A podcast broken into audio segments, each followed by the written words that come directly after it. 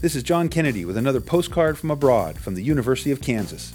2019 rings in the Year of the Pig in China, and along with the usual festivities that mark the Lunar New Year, you may find a surprising character thrown into the mix Peppa Pig.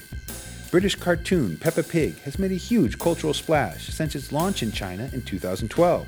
This family of pigs has had more than 18 billion online views.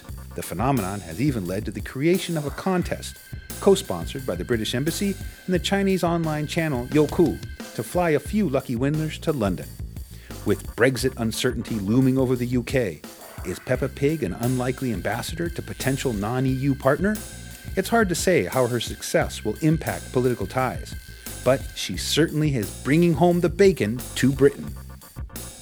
With thanks to Katie Ashley from the KU Open Language Resource Center for this text, this is John Kennedy.